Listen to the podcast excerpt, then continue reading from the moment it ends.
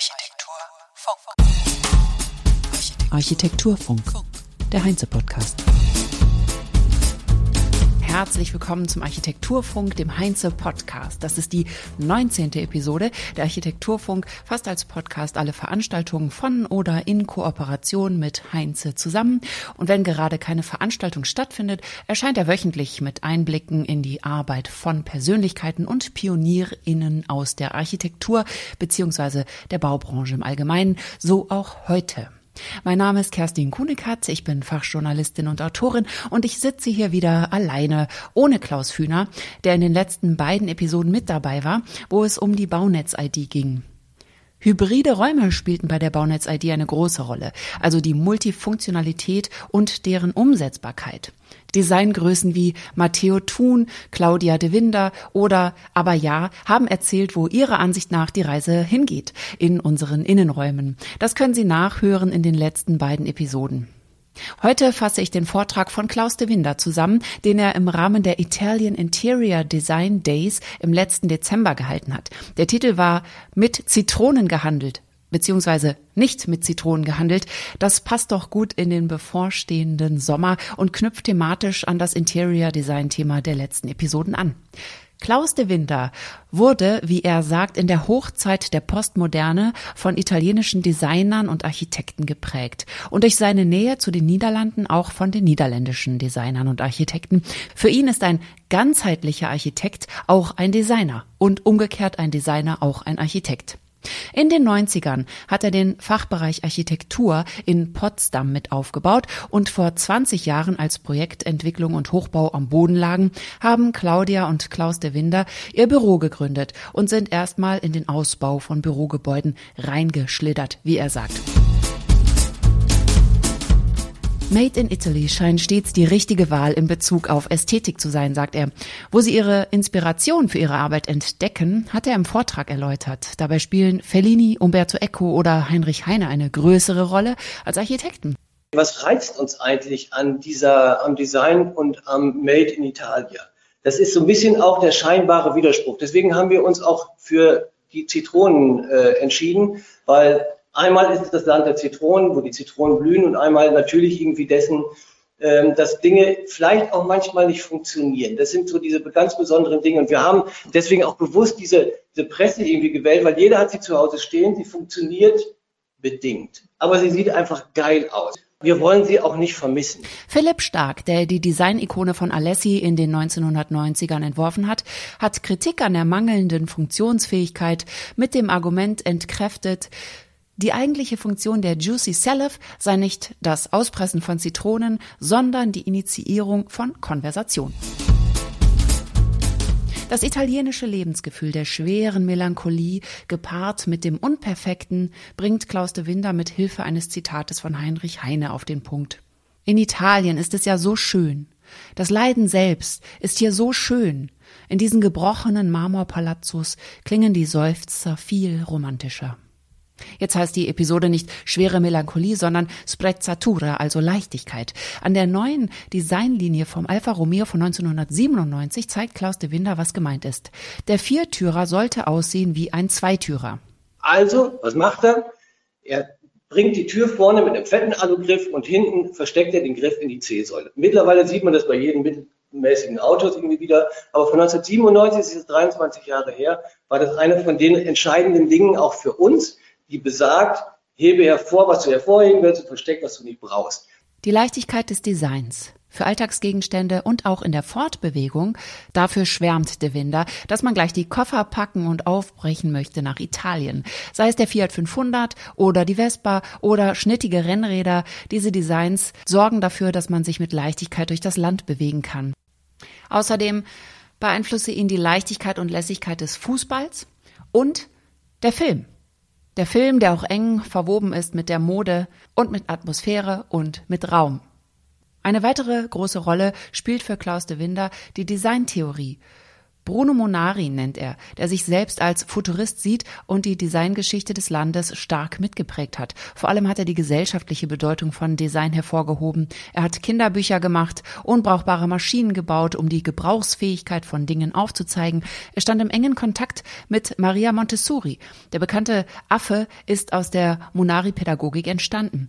Ein italienisches Wörterbuch über Gesten hat er entworfen und immer das Zusammenspiel im ekoschen Sinne von Symbolik und Semantik thematisiert. Umberto Eco sagte über Munari, Munari hat überall Augen und er macht Verborgenes sichtbar mit spielerischem Ernst und nachdenklicher Heiterkeit. Außerdem hatte er eine politische Meinung bzw. gesellschaftskritische Ansichten, was zum Beispiel das Thema Luxus angeht. Bruno Munari hat auch eine quasi politische Meinung gehabt. Also er, er schrieb in einem Buch Da Cosa Nasce Cosa, über Luxus, dass Luxus eine Notwendigkeit für so viele Menschen, die ein Gefühl der Dominanz über andere haben wollen.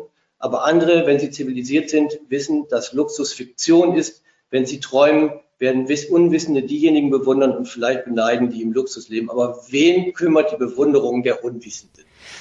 Den Compasso d'Oro, der italienische Oscar für Design, hat Munari nicht zu Unrecht bekommen, so Klaus de Winder. Achille Castiglioni und sein Bruder Pedro, hieß er, glaube ich, die Ikonen wie die Leuchte Arco entworfen haben, haben mit Leichtigkeit und Lässigkeit Industrie und Objektdesign miteinander verwoben. Geprägt von der Ready-Made-Kunstauffassung von Marcel Duchamp, die viele Designer in der Zeit beeinflusst hat. Die Idee war, Alltagsgegenstände, die man zum Beispiel in der Garage findet, wie Autoscheinwerfer und Kabeln, zu einem echten Designobjekt zusammenzufügen. Diese Designer aus der Zeit waren alle auch Architekten. Designer wie Alchimia und Memphis, deren Mitgründer Ettore Sozzas war, wollten nicht mehr von der Industrie abhängig sein. Man wollte mit anderen Stoffen arbeiten und sich frei machen. Die Designobjekte von Memphis erzielen heute Preise, die weit über der Massentauglichkeit liegen. Das ist auch das Dilemma des italienischen Designs, so Klaus de Winder.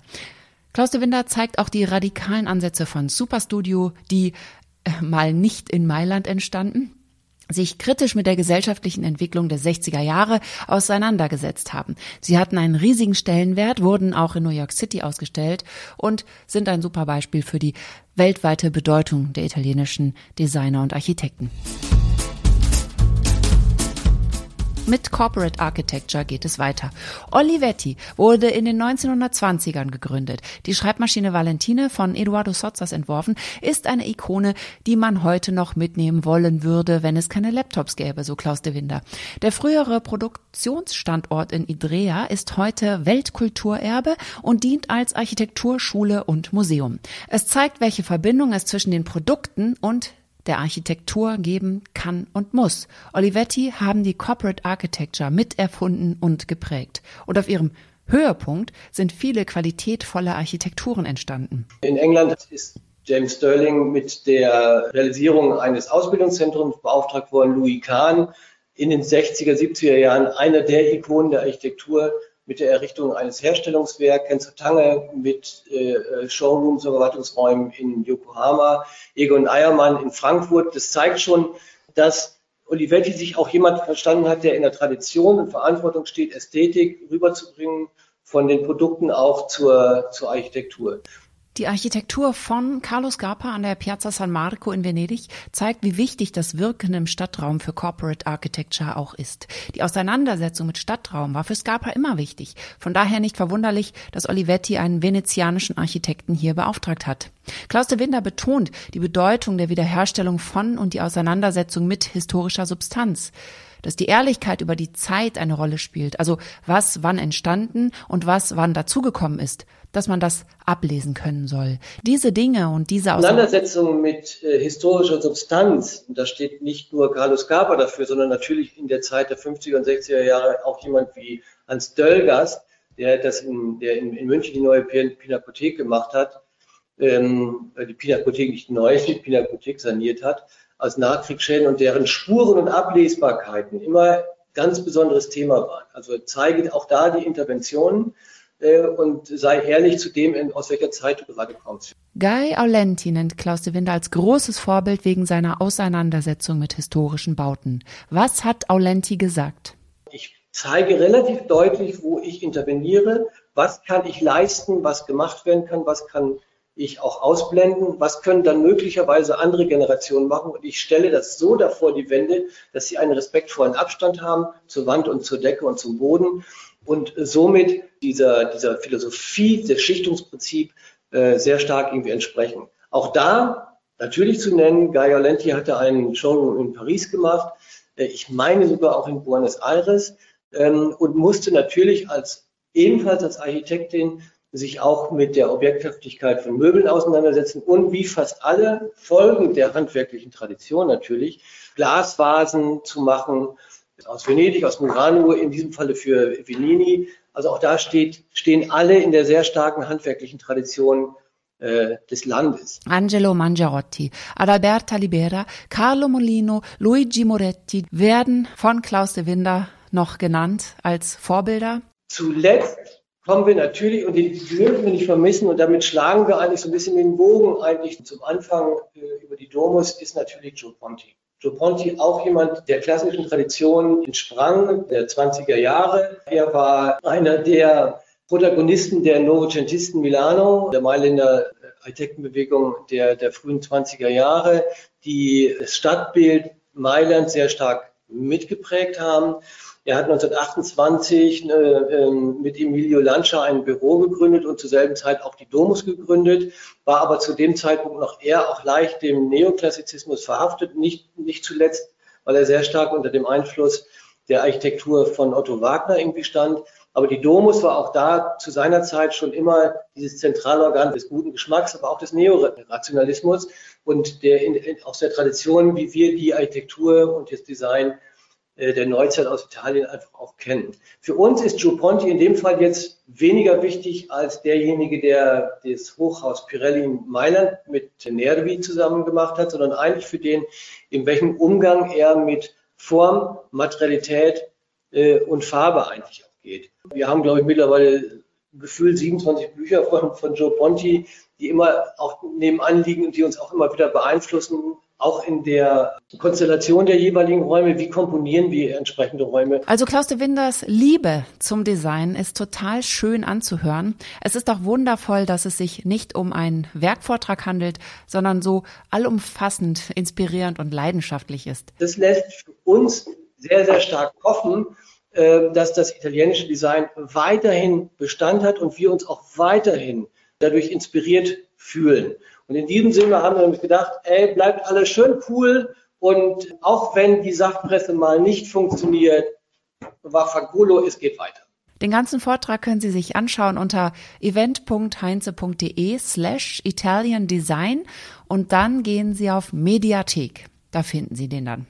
Die Projekte von De Winder Architekten, die von den weltweit bedeutendsten Designern inspiriert worden sind, können Sie sich auf der Website von De Winder unter www.dewinder.de anschauen. Das Büro sucht gerade übrigens nach Verstärkung. In der nächsten Woche geht es weiter mit dem Architekturfunk Weekly, womit das bleibt heute noch ein Geheimnis. Danke fürs Zuhören und machen Sie es gut. Auf Wiederhören sagt Kerstin Kuhneke. Architektur. Sprezzatura, sprezza, sprezzatura, sprezzatura, sprezza, sprezza. Und in diesem Sinne sind wir jetzt durch.